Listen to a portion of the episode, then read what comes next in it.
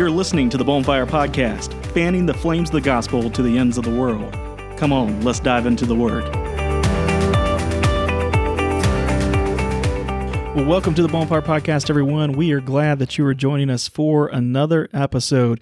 If this is your first time listening to the Bonfire Podcast, we would uh, like to say welcome and encourage you to come in and stay a while, listen to what we have to say. And uh, if you enjoy what you're hearing, we'd ask you to subscribe and download our content on a regular basis. And for those of you who've been listening for some time and you haven't done so, please go ahead and do that subscription. That way, you get those uh, uh, episodes downloaded to your device on a regular basis every week when we release them at 8 o'clock on Sunday evening. I'm also encouraged to go over to our Facebook page, like and follow us there. It's a great place to go and start a conversation about the episodes and things that you're you're seeing and, and uh, learn a little bit more about us. And also a good opportunity to tell a friend and share the information with somebody else. So that's always what we ask you to do is to uh, tell someone. And uh, specifically, this would be a great time to, to tell someone about the Bonfire Podcast because we are going to be starting into a new series as we get into our episode today. So, um, again, remember those three things download and subscribe, like and follow, and tell a friend if you would. Well, I hope all of you had a great and restful 4th of July weekend. Uh, I say restful, but if your holiday weekend was like mine, you were probably fairly busy. And so if you haven't had an opportunity to listen to our, our last episode that was released on the 4th, I would encourage you to do so. Uh, the episode is entitled America Woke but Spiritually Broke. And we tackled some of the tough issues that our country is facing and, presented how we should approach these from a Christian perspective. So go check it out. It's still there. We haven't been censored by big tech yet. Um, and so uh, go go find that episode, and I would encourage you to share that because there's some very important things in there that more people need to hear. Uh, so go to that Facebook page, like it, and share that with your friends. And again, we'll keep it out there as long as we possibly can until um, the big tech folks take it down. Well, uh, Dad, uh, this episode and for the next three episodes, I'm excited. We're going to be starting a new series a new podcast series, and we're going to entitle this one The Depths of Mercy Jonah and the God of Second Chances. And so we're going to be diving into the book of Jonah, which tells the account of how God showed mercy and worked to restore his disobedient prophet Jonah. That's right. Now, probably a most uh, notable part, a memorable part about this account is that in the midst of his rebellion, Jonah was swallowed by a great fish, uh, oh, by yeah. a whale, we believe. Mm-hmm. And so many uh, throughout the years have pondered the of the probability of whether this could happen. Uh, but within recent weeks, news broke that a man was swallowed by a whale and he lived to tell the story. It was a modern day Jonah experience. Right. I think you got some of the details of what happened to share with our listeners. That's right. It was reported by the Associated Press on June the 22nd of this year that a commercial lobster diver, Michael Packard, was swallowed whole by a humpback whale off the Massachusetts coast, but made it out alive with only minor injuries following the life and death encounter. Packard told W. BZ TV that he was 45 feet deep in the waters off Provincetown when the attack occurred. He initially thought the whale was a shark, but he realized he was wrong when he didn't feel any teeth or pain. Packard said, All of a sudden, I felt this huge shove, and the next thing I knew, it was completely black. In an interview with the Cape Cod Times, he added, I could sense I was moving and I could feel the whale squeezing with the muscles in his mouth. I was completely inside, meaning the whale. It was completely black. I thought to myself, there's no way I'm getting out of here. I'm done. I'm dead. All I could think of was my boys, uh, they're 12 and 15 years old. Packard said he thinks he was in the whale's mouth for about 30 seconds. He was able to breathe because he still had his breathing apparatus on. In an effort to save himself, Packard said he began shaking the whale's head before the animal surfaced and ejected him. In a Facebook post, he said the whale spit me out, sounds like Jonah, mm. and that he escaped with bruises and no broken bones. Packard's mate uh, Josiah Mayo plucked him out of the water and headed back to shore. He was released hours later from the Cape Cod Hospital following this scary encounter with a humpback whale. Wow. Uh, you know, as soon as you sent me that story, Dad, I, I thought to myself, uh, that sounds familiar. I've read that story. It sounds like Jonah. And so that news story served as the inspiration for us to revisit the book of Jonah.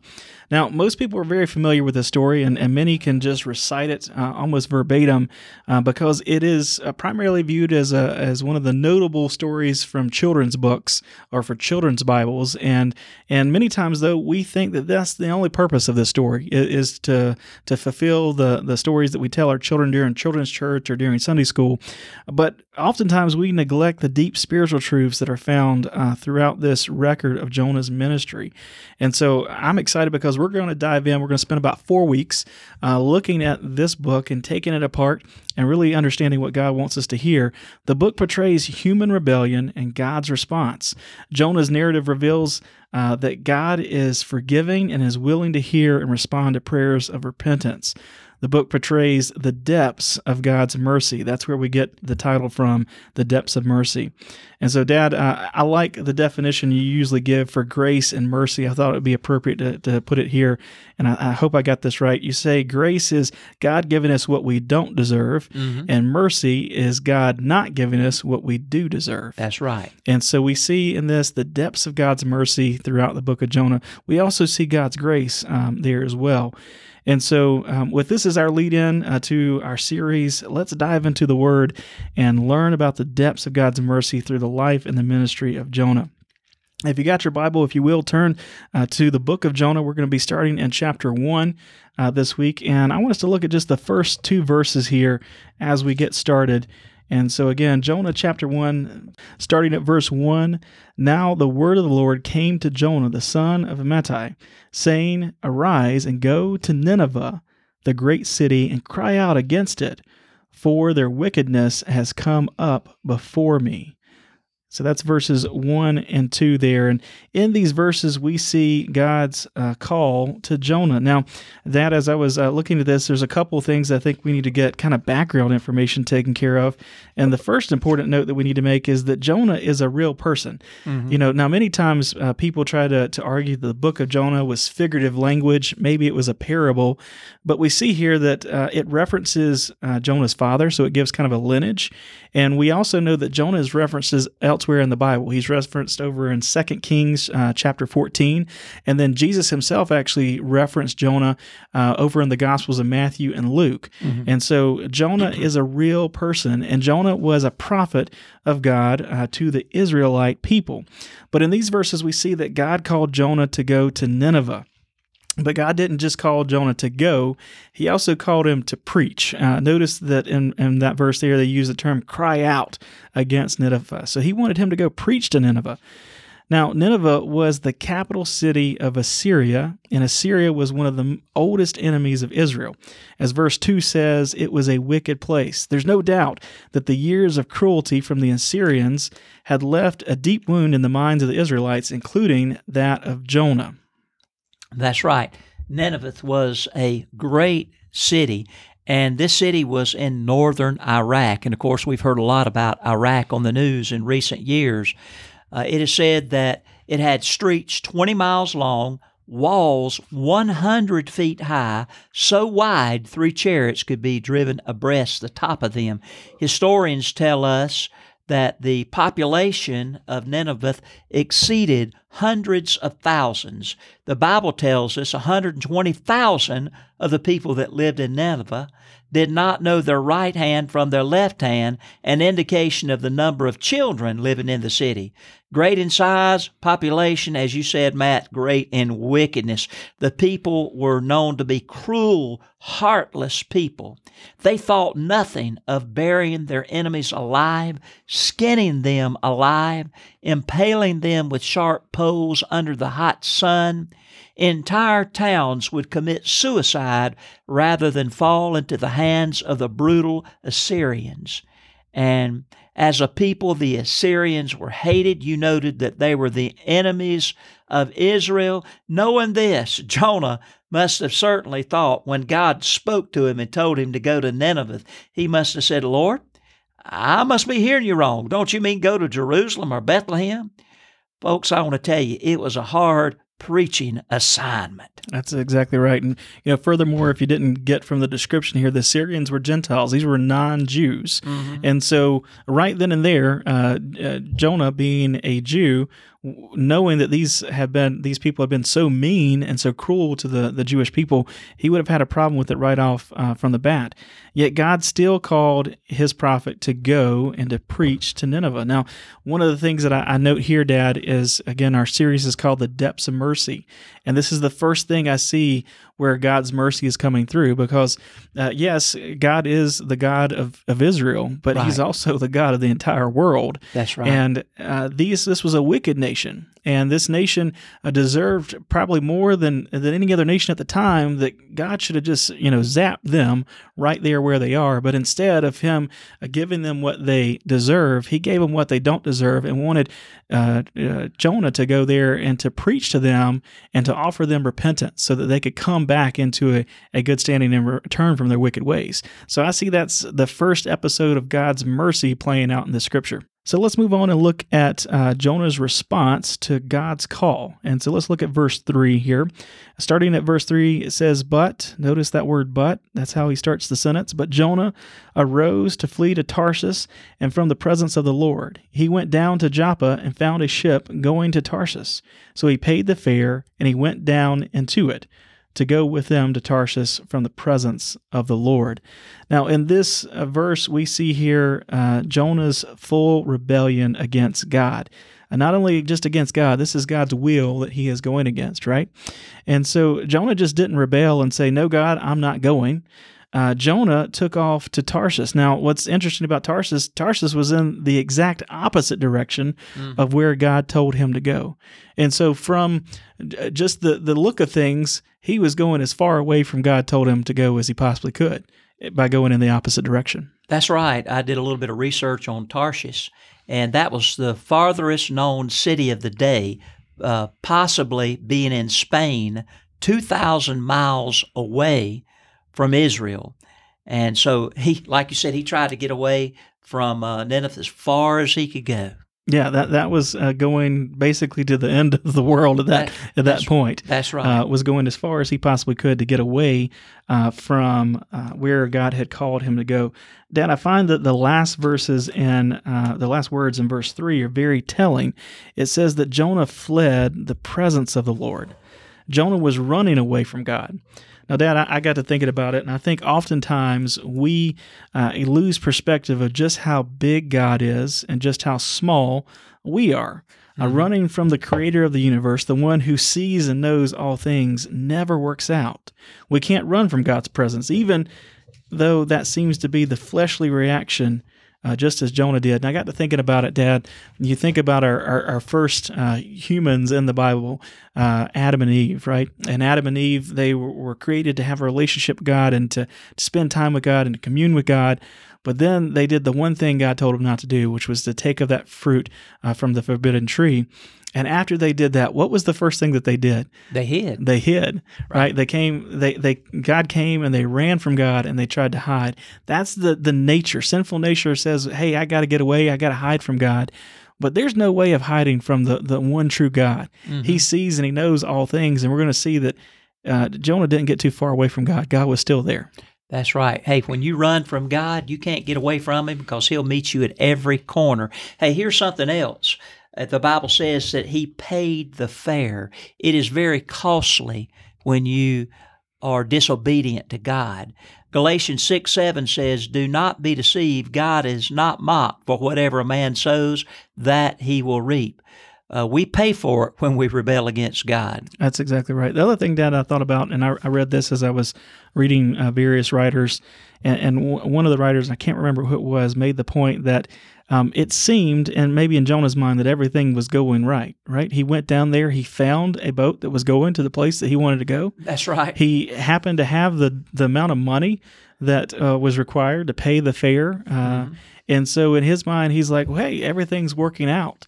And I think that's so true. If sometimes people get in caught in the middle of not being in God's will, and they think, "Well, this must be okay because everything's working out the way it's supposed to," Yeah. uh, but please understand that does not mean that you're working uh, in the direction that you're supposed to go and that you're in the will of God just because it seems that circumstances are aligning the way that they should. That's exactly right.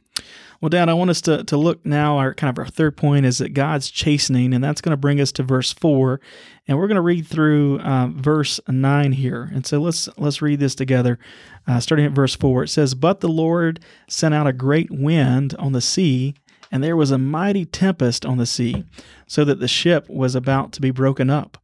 Then the mariners were afraid, and every man cried to his God, and threw the cargo." As it was on the ship into the sea, to lighten the load. But Jonah had gone down into the lowest part of the ship and had laid down and was fast asleep. So the captain came to him and said to him, What do you mean, sleeper?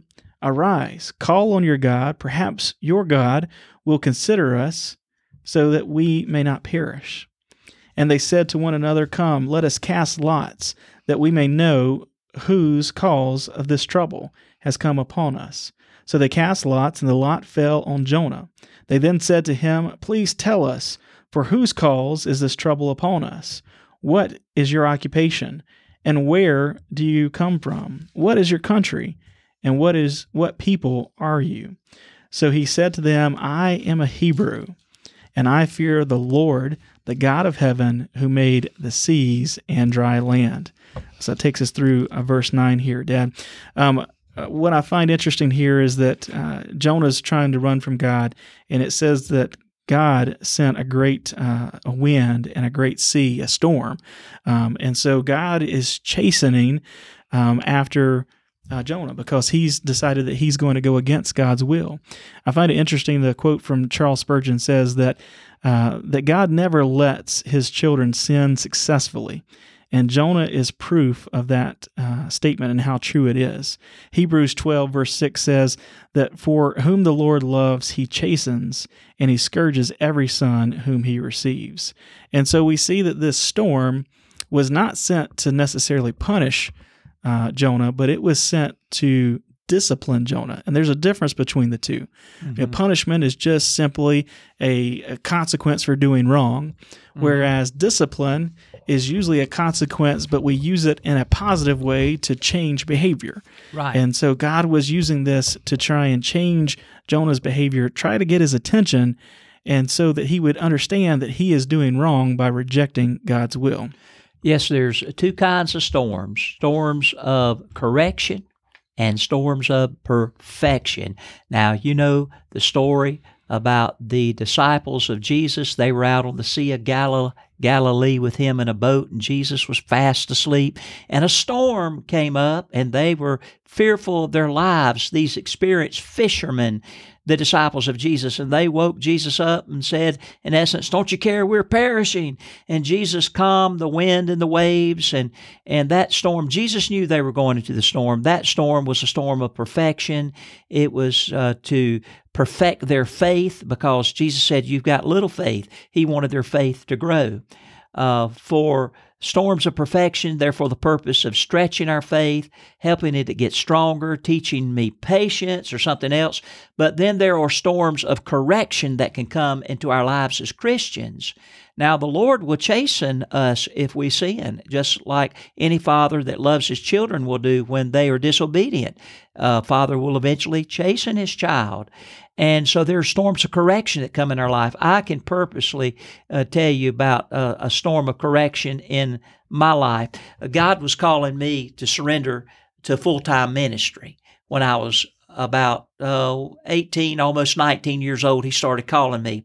And he gave me several miraculous signs, and this would be a completely different story to tell you about, to really confirm that he he had called me to full time ministry. But I would not listen to God. I remember it was just a miracle of how I got my first job in the ministry at 19 years of age, being a youth minister in the summer of the Baptist church. And the kids that summer said, uh, Reggie, I know what you're going to be. You're going to be a preacher. And I said, Well, I, am going to preach, but I'm going to be an industrial manager. That's why I went to Clemson for. And they said, No, you're going to be a preacher. And I said, No, no, I, I won't preach. I'll preach, but but I would not. I would not uh, relent to his will to surrender completely to full time ministry. And so, just before it was time for me to go back for my second year of college, I started having a terrible pain uh, on my right side. And my parents took me to the hospital. And they determined the doctor did that it was appendicitis. I had to have, my appendix out. I knew why I was lying in that hospital bed. I had been disobedient to God. I knew beyond a shadow of a doubt why I was there. I wouldn't listen to Him after He had revealed His will to me so clearly. And so I got I got out of that hospital and as quick as I could, I hobbled my way down the aisle at Springdale Baptist Church where I was serving as a youth minister. Told those good folks God had called me to surrender to be a preacher, to be a pastor. And and then I got back at college just in time to change my major, and I was able to graduate in four years like I supposed to. And uh, I tell you, one thing that, that caused me to not want to be a pastor pastors live in parsonages, you know, in the parking lot of the church. And I did not want to live in a parsonage in the parking lot of the church. I didn't want to move from one town to the other. I was a homebody, you know. Yeah. And so uh, it's kind of interesting. I'm 61 years old, and since I've been married, apart from that last year seminary, I've always lived in a parsonage, and I've enjoyed it, folks. That's exactly right. So, again, uh, God was using this storm to discipline, not necessarily punish uh, Jonah. And, and I also think that this is um, another kind of layer of God's mercy uh, coming through because uh, th- think about this. Um, Jonah, God had given Jonah a call to go to preach in Nineveh. And again, he rebelled, but he just didn't rebel and say, No, I'm not going. He literally went as far away from God's will as he possibly could go at that time and uh, was even trying to get away from God's presence. So, eh, really, you can't find someone that's in a in a worse a shape in terms of rebellion. And God had every right just to say, you know what, you're my you're my man. I've chosen you to be my prophet. You've rejected what I've told you to do, and He could have called his life right then and there. But God's given him mercy. He's given him a second chance by sending this storm to try and get his attention. And obviously, it got the attention of the, the sailors because it says that these mariners, they were afraid. Now, uh, these mariners, uh, and, and mariners even today, they're tough. They're tough. They've seen a lot. They've been out on, on the seas and they've seen high winds. They've seen tall waves, and, and probably nothing would shake these guys. These were the toughest of the tough that were out there but when this storm came, they realized this wasn't normal. That's right. This is something like we had never seen. So it got their attention. Um, but God was trying to get Jonah's attention. Right. That's the attention he was trying to get. Uh, and again, it was an act of, of mercy here of trying to uh, discipline and correct Jonah to bring him back in to uh, a restored uh, relationship with God and to get him to do what he wanted uh, him to do, what he called him to do. And so we see here that God is chastening uh, Jonah uh, through this storm. But let's read on to the story and figure out uh, what happened here. We're going to pick up at verse uh, 10. Hey, let me let me go back a little Yeah. bit. In verse 5, you know, when the storm came and and these mariners, as you said, uh, that were experienced sailors, they thought, man, we've never seen anything like this. There's something of a supernatural involvement. Somebody has offended the gods, Yeah. you know. And so uh, each man, the Bible says, cried out to his God, and they threw the cargo out to lighten the load of the ship, which was something that they would do. And then uh, Jonah, he was asleep during this time. Yeah. You know, the Bible tells us in verse 5 but Jonah had gone down into the lowest parts of the ship, had lain down and was fast asleep. And the captain came to him and said, What do you mean, sleeper? Arise, in other words, get up. Do like the rest of us. Call on your God. Perhaps your God will consider us so that we may not perish. Well, you know, to me that stands out that he was asleep, that he had uh, lain down and was fast asleep during this storm. Generally, when your conscience is bothering you, you can't sleep well. You toss and turn, you flip and flop. Given that our conscience bothers us when we do wrong, it's strange that Jonah, who was rebelling against God, could go to sleep. Now, there's two explanations for why he fell asleep. First, running will make you tired. I tell you what, I only live about two tenths of a mile from stop sign. If I was to run to that stop sign, I'd feel like my heart was about to, to, to beat out of my chest because I'm, I'm not in good physical condition. I need to be. But it would make me tired. I'd have to come home and take a nap. Running to make you tired. Jonah was running from God's call on his life, and Jonah's running made him physically and spiritually exhausted. Well, the second reason for why he could sleep during the storm had to do with his conscience. Now, an, uh, an old Indian described the conscience this way. He said that the conscience is a square peg inside the heart that turns when you do something wrong. As it turns, the sharp edges give you the sensation that you need to stop. In other words, stop what you're doing is wrong. But if you ignore the warning over time, then the edges wear off and it can freely turn without you feeling anything anymore. Well, I like the old Indian's way of describing the conscience. As long as our sin keeps us awake at night, there's hope for us. But when we get to the point uh, where our sin no longer bothers us, then that should be seen as a sign of danger. Jonah was sound asleep when the storm came up. He might not have slept so soundly if he had been able to see through a few inches of planking if he'd been able to see what was swimming quietly along beneath the keel of the boat and keeping pace with its progress. Mm, that's exactly right, Dad. As you were uh, telling that, I was actually looking down at, at, verse 9 here, getting ready for our next section, and something else came to me here. It says, uh, verse 9, So he said to them, I am a Hebrew. And I fear the Lord, the God of heaven, who has made the sea and dry land. And uh, the thought I have here is that our actions speak louder than our words. Uh, right here, Jonah is saying that he fears the Lord, the God of heaven, but his actions are not showing that at all, right? That's right. Uh, he's completely uh, rejected God's will. He's uh, rebelling against God. He's running as far away as he possibly can. But with his lips, he's saying that he fears God. And so our actions speak louder than our words. This is a time where his actions were not in line with what he was saying.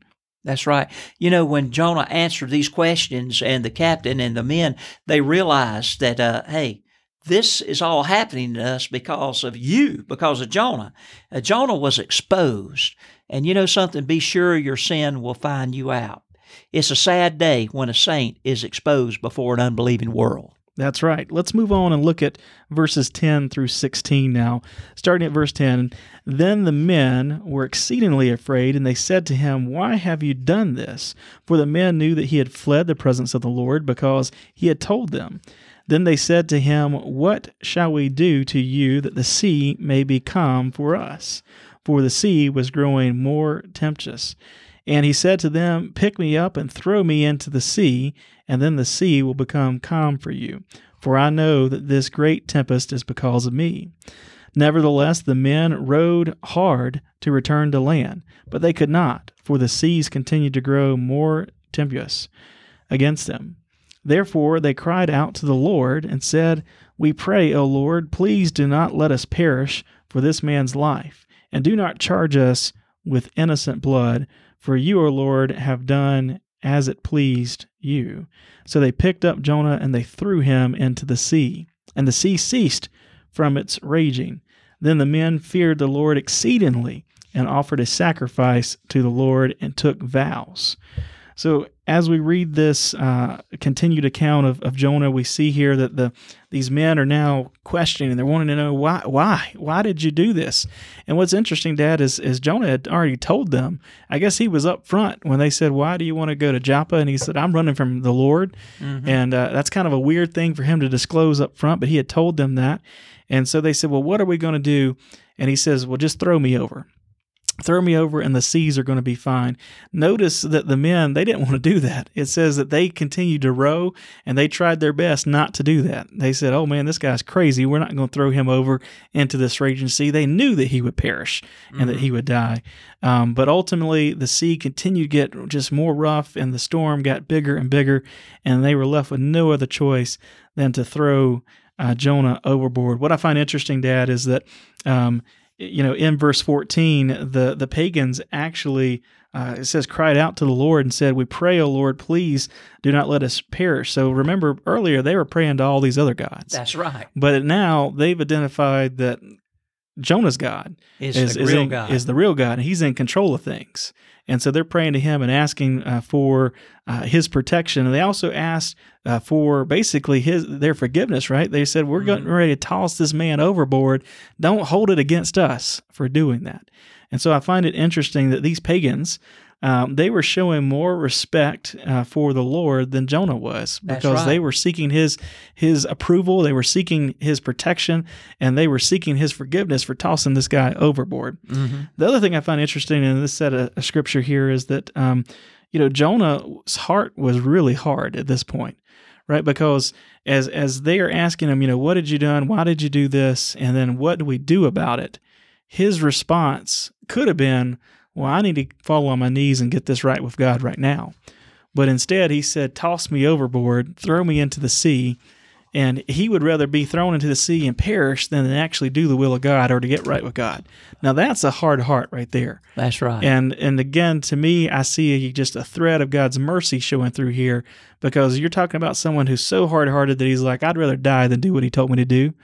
Um, then that's someone that if, if I was God and I had the ability to put my finger on the button, I would have put my finger on the button right there and he would have been gone. right. Uh, but thankfully, I'm not God. And God showed him mercy and uh, was giving him a second chance uh, to do what he asked him to do. I think about it uh, when we uh, read about the fruit of the Spirit, and you know, it's the fruit of the Spirit, God's Holy Spirit, and the Holy Spirit, the Bible says, is patient and is uh, has got self control. Mhm. So, uh, good thing God's not like us. He's got self control. He was patient, but uh, but you know, certainly, I think that God understands we but clay, and uh, and He knew what He was asking Jonah to do, so uh, He had mercy on him, That's like right. you said. Yeah, he had plenty of mercy on him. And so we see here again that Jonah gets tossed over into the sea, and we're going to pick up at verse 17 on next time. So we won't go into um, into the rest of what happens to him in the sea. We'll catch that next time. But uh, just some thoughts here that that I had, Dad, and I want us to kind of go through. I got to thinking about the consequences of sin, and again, I, I said in our lead into this that that the book of Jonah and the story or the record of Jonah's ministry is more than a children's story. There's a lot of spiritual truths here. And we've already begun to unpack it, talking about God's mercy and how God was showing mercy to the nation of Nineveh and how he was, he's shown mercy uh, to, um, uh, to um, uh, Jonah. And he even showed uh, mercy uh, to these pagans. They were praying to other gods That's right. right? Um, and so God had uh, many opportunities there where He could have said, "No, I'm done with this. Uh, I'm going to go ahead and let these people, you know, meet the meet the end here." Uh, but there's consequences uh, to sin that I see that we're, that we can learn from this story. The first thing that stood out to me is that uh, sin cuts off the power of prayer. I want us to go. We're going to go back a little bit. Look at verse six here. And in verse six, notice that they came to him. The captain did. He said, "Wake up, wake up! Why are you sleeping? Arise and call on your God. Perhaps your God will consider uh, us so that we will not perish." What I find interesting here is that we believe Jonah wrote this account.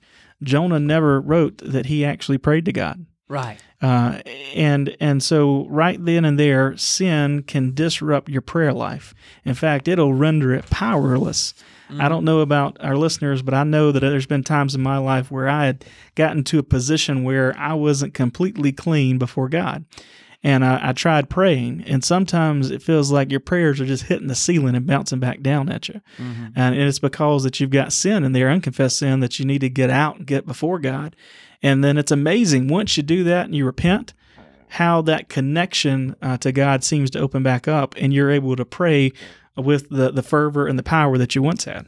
That's right. A verse that comes to my mind, and I've quoted it many a time, is Psalm 66, verse 18, that says, If I regard iniquity in my heart, the Lord will not hear.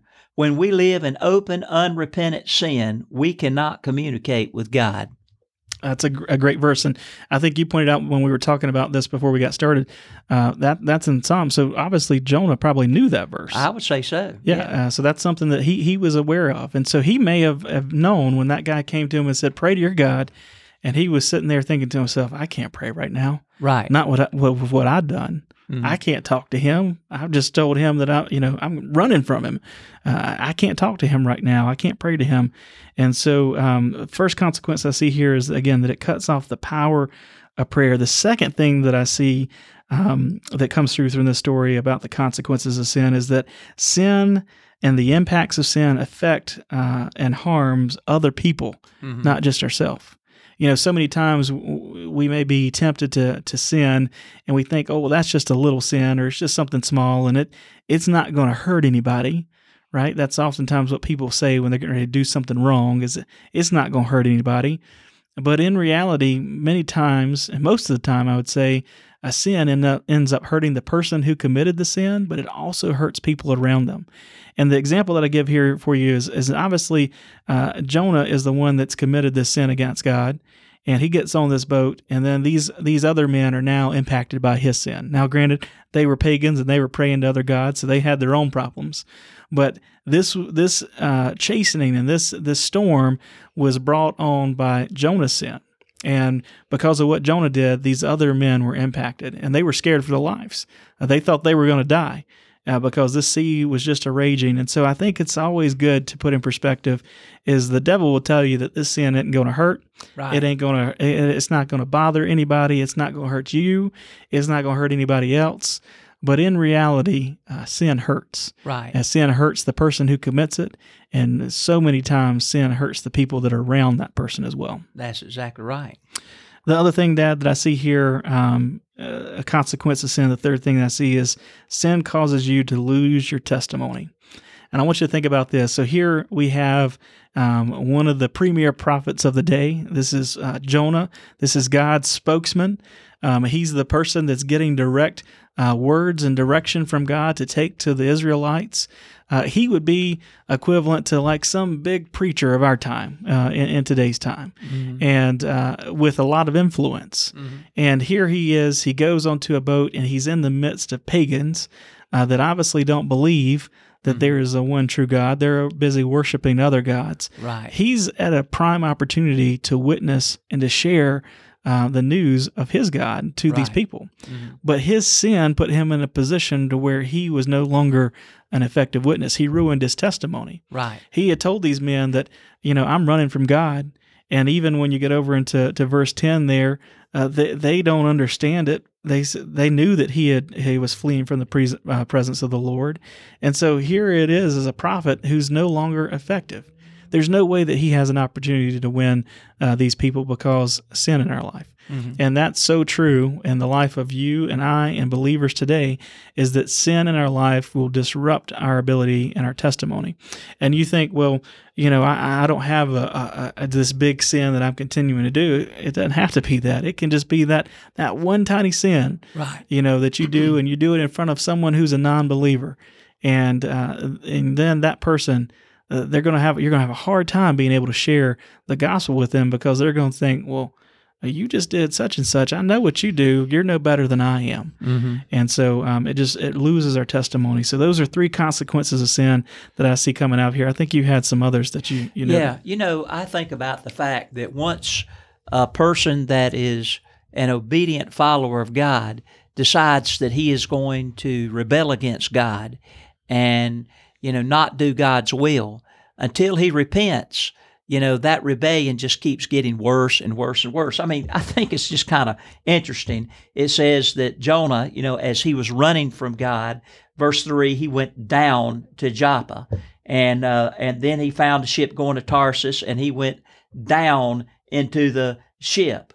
And then the Bible says that once he got into the ship, he went down in verse 5 into the lowest part of the ship. And of course, we know that the sailors threw him into the water. And even though the word down is not used there, we know when he went into the depths of the sea, he went down, Down. into the sea. Yep. So uh, we've got to stick close to God because the devil, if, if he can just get you to break away from God and to be re- rebellious and not do his will, uh, you know, once something, you do something, the first first time, it's a lot easier to do something that's wrong the next time and the next time thereafter. You can go down, down, down, down. Yeah, it's a it's a downward spiral, right? And that's what we really see here is Right. is Jonah kind of spiraling uh, and continuing to go further down, and and uh, whether that was meant to come out from from these scriptures is definitely something that you can key off of and see- key off of, and, right. and say that yeah that that that definitely applies um here and so um again this is uh we're going to start wrapping up this episode but we hope that you're enjoying uh, so far this study into the book of jonah. And again a lot of spiritual truths here a lot of, uh, of deep things that we can can discover from a book that's only uh, i think 48 verses long. Uh, the other thing i find interesting about this book that we'll see is uh, it contains 14 uh, questions. 11 of those questions are directed directly at jonah. And as we read this those questions technically are directed at us. Yeah. and so it's a it's a probing book um, that asks a lot of things. And so uh, i'm looking forward to diving in deeper and, and, and studying about uh, the depths of mercy uh, that are found through uh, jonah's experience with the god of second chances so Right. i would encourage all of our listeners um, if you would tell a friend uh, get someone to to study along with you now the good thing about the book of jonah i mean it is extremely short book so you can read this uh, really in one sitting. Um, and so I'd encourage you to go ahead and read along with us. We're, we're in chapter one today, and then we'll be uh, moving into chapter two uh, on our next episode. So go ahead and be reading along, study this, uh, dig in deep, uh, take time to meditate on these words. You know, that, that's one of the things I've been focusing in on uh, lately is, you know, it's uh, everyone talks about daily Bible reading, and it's very easy for you just to read the words and just to say, okay, I read a whole chapter.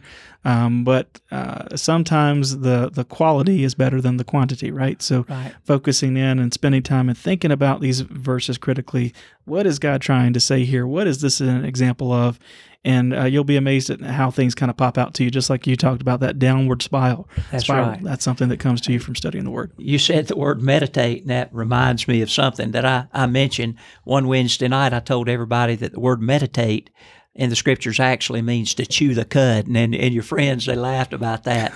but you know the, the the cow eats and then he swallows, and then the the the uh, you know she'll uh, burp up that old grass, chew it again. You know that's what we're to do. We're to take the scriptures and just chew the cud, so to speak. Think hard about it. Think in depths about it. You know, I'd like to add as we close. God called Jonah to go to Nineveh.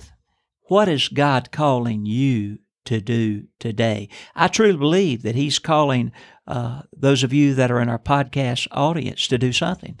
Is God calling you to turn from your sin and trust Him? Is He calling you to go to someone you're out of fellowship with and be reconciled with, such as a, a family member or or you know sometimes people fall out over their of over the will left by the parents. Is He calling you to go to someone you're out of fellowship with and be reconciled with? Is He calling you to make restitution for something that you've done wrong? Is He calling you to surrender to full time ministry? If so, what are you going to do about it? Are you going to go on in rebellion or will you turn away from your rebellion and uh, come back to Christ and do what He asked you to do? That's the question I want to leave with you today. What are you going to do about it? That's a great question. So all of us are being called. What is going to be our response? Hopefully, we're going to respond better than that of Jonah. And so uh, that's a great challenge there to, to leave us with that. I appreciate that. If you would, pray us out of here. Lord, we love you. We thank you, God, for allowing us this opportunity to study about this great prophet of God, Jonah, the reluctant prophet. But our Heavenly Father, Jonah, eventually ended up doing your will. God, we pray that we'll do your will right out the gate. Help us learn from this reluctant prophet, this prophet, Lord, that you showed your mercy to, and we're thankful for your mercy today. And I pray, dear God, that those that are listening in the podcast audience today that are hearing your voice, you're telling them to do something, help them, Lord, to surrender to your will and to not run from it, Lord, so they won't go down, down, down. And we ask all this in Jesus' name. Amen. Amen. Thank you for listening to this episode of the Bonfire Podcast. We encourage you to subscribe wherever you stream your podcast content. Also, be sure to rate us on iTunes and Facebook so that others will know about the podcast. If you have a question that you'd like to see us address on an episode, feel free to email us at bonefireministries at gmail.com.